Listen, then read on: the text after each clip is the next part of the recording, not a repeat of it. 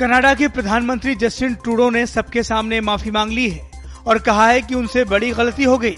दरअसल 22 सितंबर को कनाडा की संसद में नाजी आर्मी के एक सदस्य को सम्मानित किया गया था, जिसके बाद से ट्रूडो अपने ही देश में घिर गए थे और दुनिया भर में ऐसा करने पर उनकी आलोचना हो रही थी। ट्रूडो ने कहा कि ये अत्यंत दुखद है और कनाडा की संसद में जो हुआ, वो संसद के लिए और सभी कनाडाई लोगों के लिए बेहद शर्मनाक है। बता दें कि यूक्रेन के राष्ट्रपति जेलेंस्की कनाडा दौरे पर आए थे और संसद को संबोधित कर रहे थे। इसी दौरान रूसियों के खिलाफ जंग लड़ने के लिए नाजी आर्मी के सदस्य यारोस्लाव हंक को एक हीरो के रूप में सम्मानित किया गया था।